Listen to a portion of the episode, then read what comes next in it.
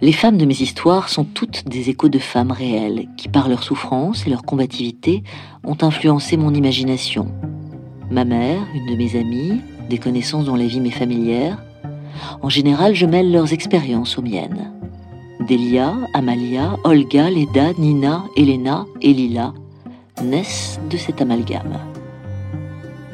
Réponse d'Elena Ferrante à une interview de Rachel Donadio parue en 2014 dans le New York Times et publiée dans le recueil Frontumalia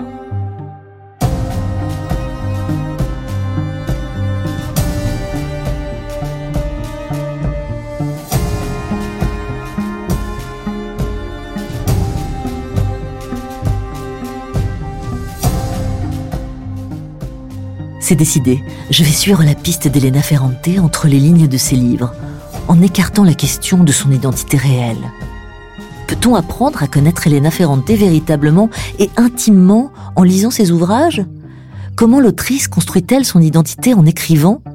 Quels sont les indices semés dans ses pages, dans ses mots, dans ses personnages? Pour avancer dans ce nouveau tournant de mon enquête, j'ai besoin de m'entourer de spécialistes de littérature qui ont passé du temps à analyser ces textes. Je prends ainsi contact avec Ilaria Moretti, autrice d'une thèse sur la construction de l'identité dans l'œuvre de Ferrante. Au téléphone, elle est un peu méfiante. Elle m'explique que si j'enquête sur l'identité réelle d'Elena Ferrante, elle n'est franchement pas la bonne interlocutrice. En revanche, si c'est à travers ses écrits que je veux la chercher, elle serait heureuse de m'aider dans ma démarche. Je rassure Ilaria Moretti sur mes intentions et me rends à Lyon pour la rencontrer, me rapprochant ainsi un peu plus encore de l'Italie et d'Elena. Pour tout vous dire, je me sens plus proche d'Elena Ferrante désormais, et je me surprends même à l'appeler par son simple prénom. Bonjour Ilaria Moretti. Je crois que l'identité réelle d'Elena Ferrante ne vous intéresse pas du tout. Oui, effectivement, moi je ne suis pas du tout intéressée à la véritable identité de l'auteur parce que je pense que qu'est-ce que c'est une identité? Qu'est-ce que ça veut dire connaître quelqu'un? Il faut se demander ça plutôt. Quand on voit le visage de quelqu'un, quand on a des amis, est-ce qu'on est vraiment sûr de les connaître? Est-ce que dans notre société d'aujourd'hui, on a vraiment envie de connaître l'autre, de lui poser des questions, de passer du temps à l'écouter? Je trouve pas. Donc moi je pense que nous avons la véritable identité de Ferrante qui est contenue dans ce livre si nous voulons connaître cette personne, il s'agit simplement d'ouvrir ces pages. Et là, on, voit apparaître l'écrivain dans toute sa vérité. Donc, pourquoi vouloir euh, découvrir son visage?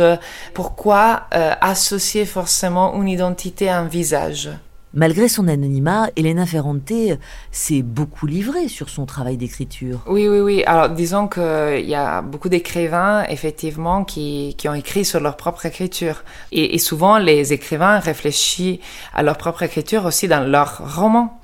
Mais euh, pour parler de la Frantumalia, je dirais que euh, il faut pas euh, le prendre à la lettre ce livre, parce que bien sûr c'est une écrivaine qui raconte euh, de sa propre écriture, des difficultés de la page, de la genèse aussi de certaines œuvres, euh, de toutes les relations qui peuvent exister entre sa vie personnelle et les personnages qui ont animé sa propre écriture, mais c'est toujours une écrivaine disparue, absente, effacée. Et donc il faut aussi se dire qu'il y a une partie d'invention, une partie de littérature à l'intérieur de tout ça, mais qui n'empêche pas que ce soit réel. Pouvez-vous nous expliquer le fil rouge autour de l'identité qui structure votre thèse? Euh, donc il y a trois étapes dans ma thèse qui sont des étapes qui sont liées à, à la construction d'une identité, une identité littéraire. Euh, une identité littéraire qui est forcément associée à la psychanalyse. Ferrante parle souvent de psychanalyse et moi j'ai voulu aussi utiliser ce fil conducteur. Donc la première étape, on va dire que ce sont des identités qui se perdent. Dans cette première partie, j'ai analysé ce que j'appelle le premier cycle de Ferrante, des livres qui sont centrés autour de la thématique de la perte, euh, l'amour harcelant, les jours de mon abandon et euh, poupée volée. Et euh, à ces trois livres qui sont effectivement en ordre chronologique, j'ai ajouté un autre livre qui pour moi est structuré autour de la thématique de la perte et c'est la vie mensongère des adultes, c'est-à-dire la perte de l'innocence pour moi. Euh, deuxième partie, ce sont des identités qui se cherchent. Et le mot-clé a été le mot broyage. Elles sont des identités broyées. Et euh, les identités se cherchent, les personnages se cherchent, mais c'est aussi l'écrivaine qui se cherche à travers des formes littéraires différentes par rapport à l'écriture d'un roman. Et donc nous avons Frantumaglia euh, et La plage dans la nuit, qui est un conte pour, euh, pour enfants. Et euh, la troisième partie, ça, il faudrait se trouver mais finalement, euh, Ferrante ne se trouve pas pour moi. Ferrante choisit de disparaître. Et donc, euh, la troisième identité, c'est une identité de papier, c'est-à-dire l'écrivain qui se trouve et qui se perd dans la page. Et là, dans la troisième partie, je parlais justement de l'amie prodigieuse et de l'expérience journalistique euh, de Ferrante euh, pour le quotidien The Guardian, euh, traduit après en français ces chroniques par les chroniques du hasard où il y a pour moi une forme d'autobiographie cachée sous forme de journalisme, etc. Et il y a effectivement cette idée d'une identité qui s'est créée, mais qui en même temps s'est dissoute à la page. Quelles sont les thématiques qui traversent l'œuvre d'Elena Ferrante? Euh, Je dirais euh, la première qui me vient à l'esprit, c'est une réflexion sur la douleur, euh, sur la difficulté d'être, euh, pour soi-même et pour les autres. Donc euh, la difficulté de ces, de des constructions, des constructions identitaires, comment, comment on peut se retrouver, comment on peut devenir nous-mêmes, et aussi une réflexion sur la difficulté des, des relations avec nos mères, avec nos filles, avec nos partenaires, avec nos amis, nos copines, etc. Donc euh, la douleur, euh, je dirais ensuite euh, forcément l'écriture parce que la plupart des protagonistes de Ferrante, elles ont écrit ou elles écrivent par profession, par plaisir. Euh, et donc la thématique de la narration, de l'histoire, de pouvoir raconter une histoire, est toujours présente dans son œuvre. Je dirais aussi le rapport à la création et au savoir, c'est-à-dire à pouvoir créer des choses, pouvoir laisser une trace derrière soi. Et après, il y a plein d'autres choses, mais pour moi aussi la question de l'identité reste, reste centrale. Euh, qui est aussi liée à la notion de douleur parce qu'effectivement la découverte ou la conquête d'une identité passe toujours par la blessure chez Ferrante. Alors, il faut dire aussi qu'il y a un philosophe euh, qui était importante pour moi dans cette réflexion, qui est Adriana Cavarero, philosophe et féministe, qui dans un volume a justement expliqué cette question de la, elle l'appelle justement la philosophie de la narration, de l'idée qu'en écrivant l'histoire de l'autre, nous pouvons comprendre la nôtre. Et donc, pour moi, effectivement, Ferrante fait la même chose. Dans l'ami prodigieuse, on le voit parce que c'est les nous qui racontent l'histoire de Lila, et à travers l'histoire de Lila, elle arrive à comprendre la sienne, mais c'est aussi l'écrivaine Ferrante qui fait la même chose. À travers l'histoire de ses personnages, elle arrive, pour moi, à construire sa propre identité et sa propre histoire.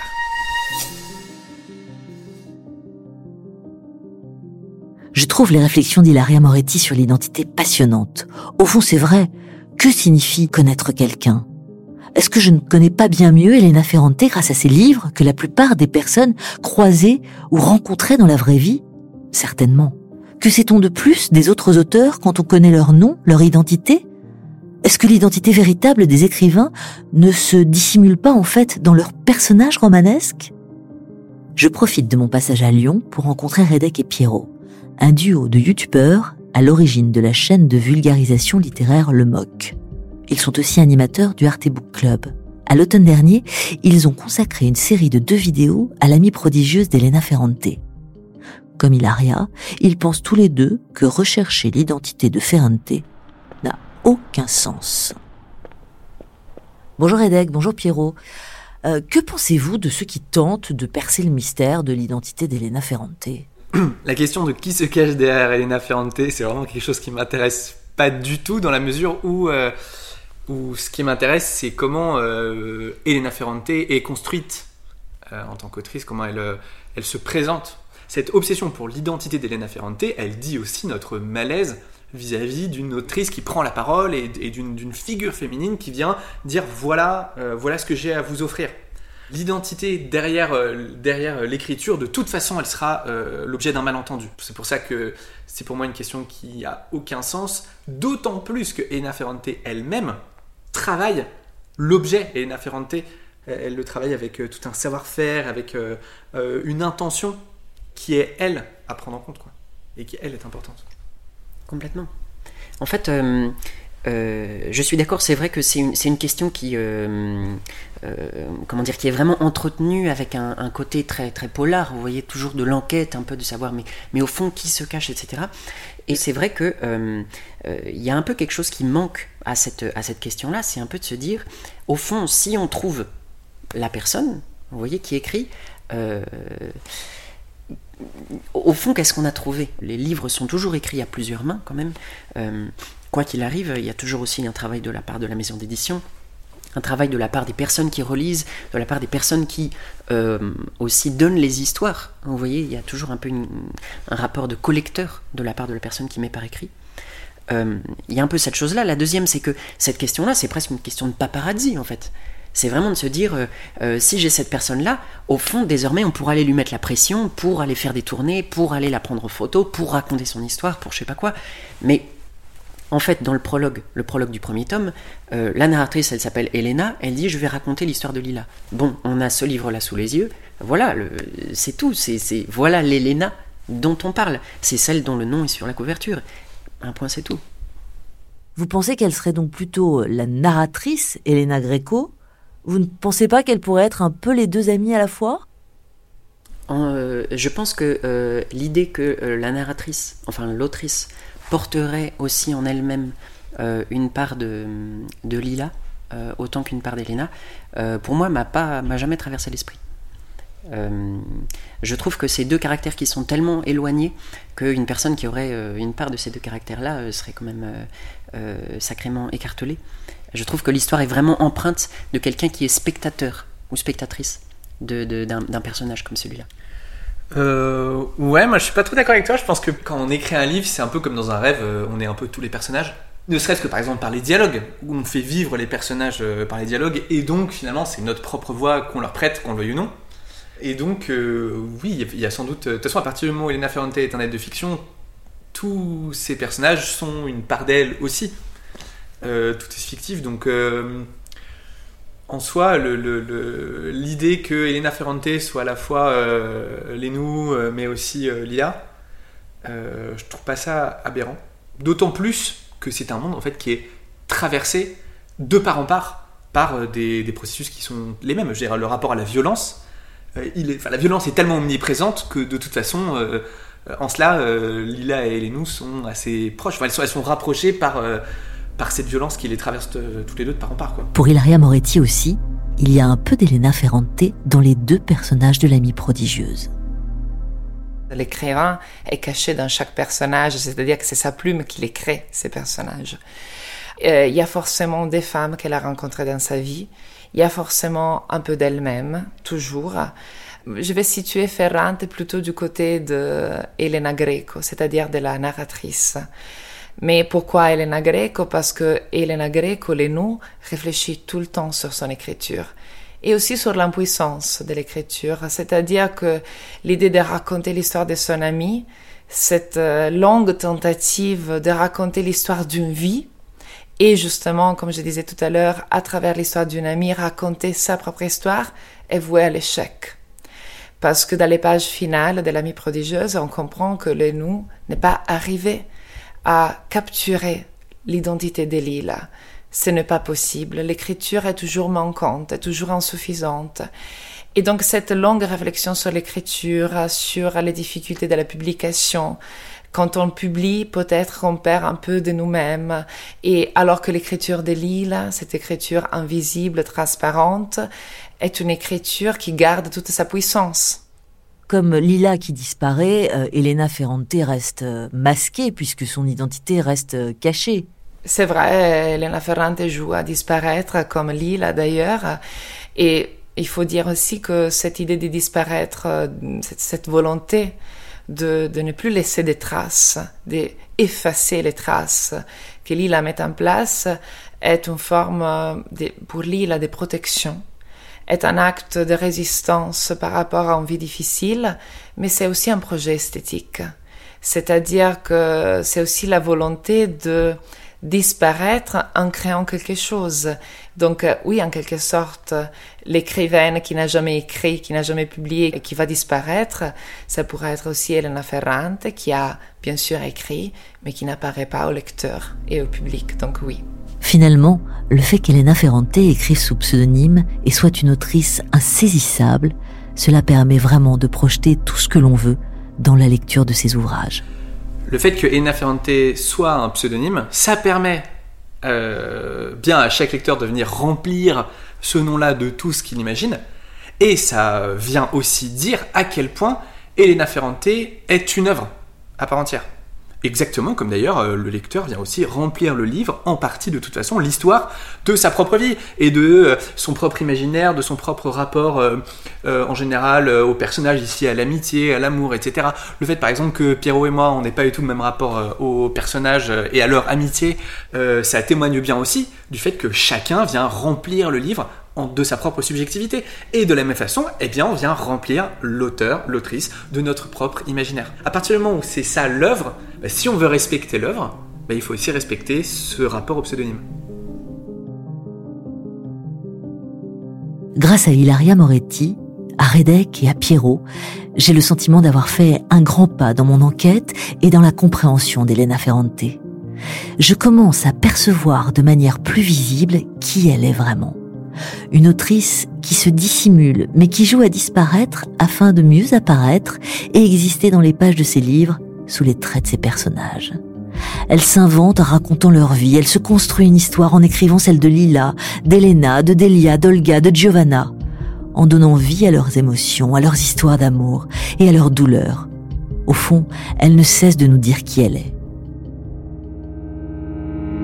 Je me replonge dans la lecture de ses livres, notamment la saga L'amie prodigieuse, mais aussi dans son dernier ouvrage, La vie mensongère des adultes, qui tisse des liens très forts avec ses précédents livres et fait résonner des émotions très intimes en moi. Finalement, plus je progresse dans mon enquête, plus je réalise que les pièces éparses qui permettent de reconstituer l'identité véritable d'Elena Ferrante se trouvent en fait en chacun de ses lectrices et de ses lecteurs. Comment les lecteurs de Ferrante perçoivent-ils ses écrits? Quelles émotions les traversent à la lecture de ses ouvrages? Et si c'était là, en grande partie, que résidait tout le secret?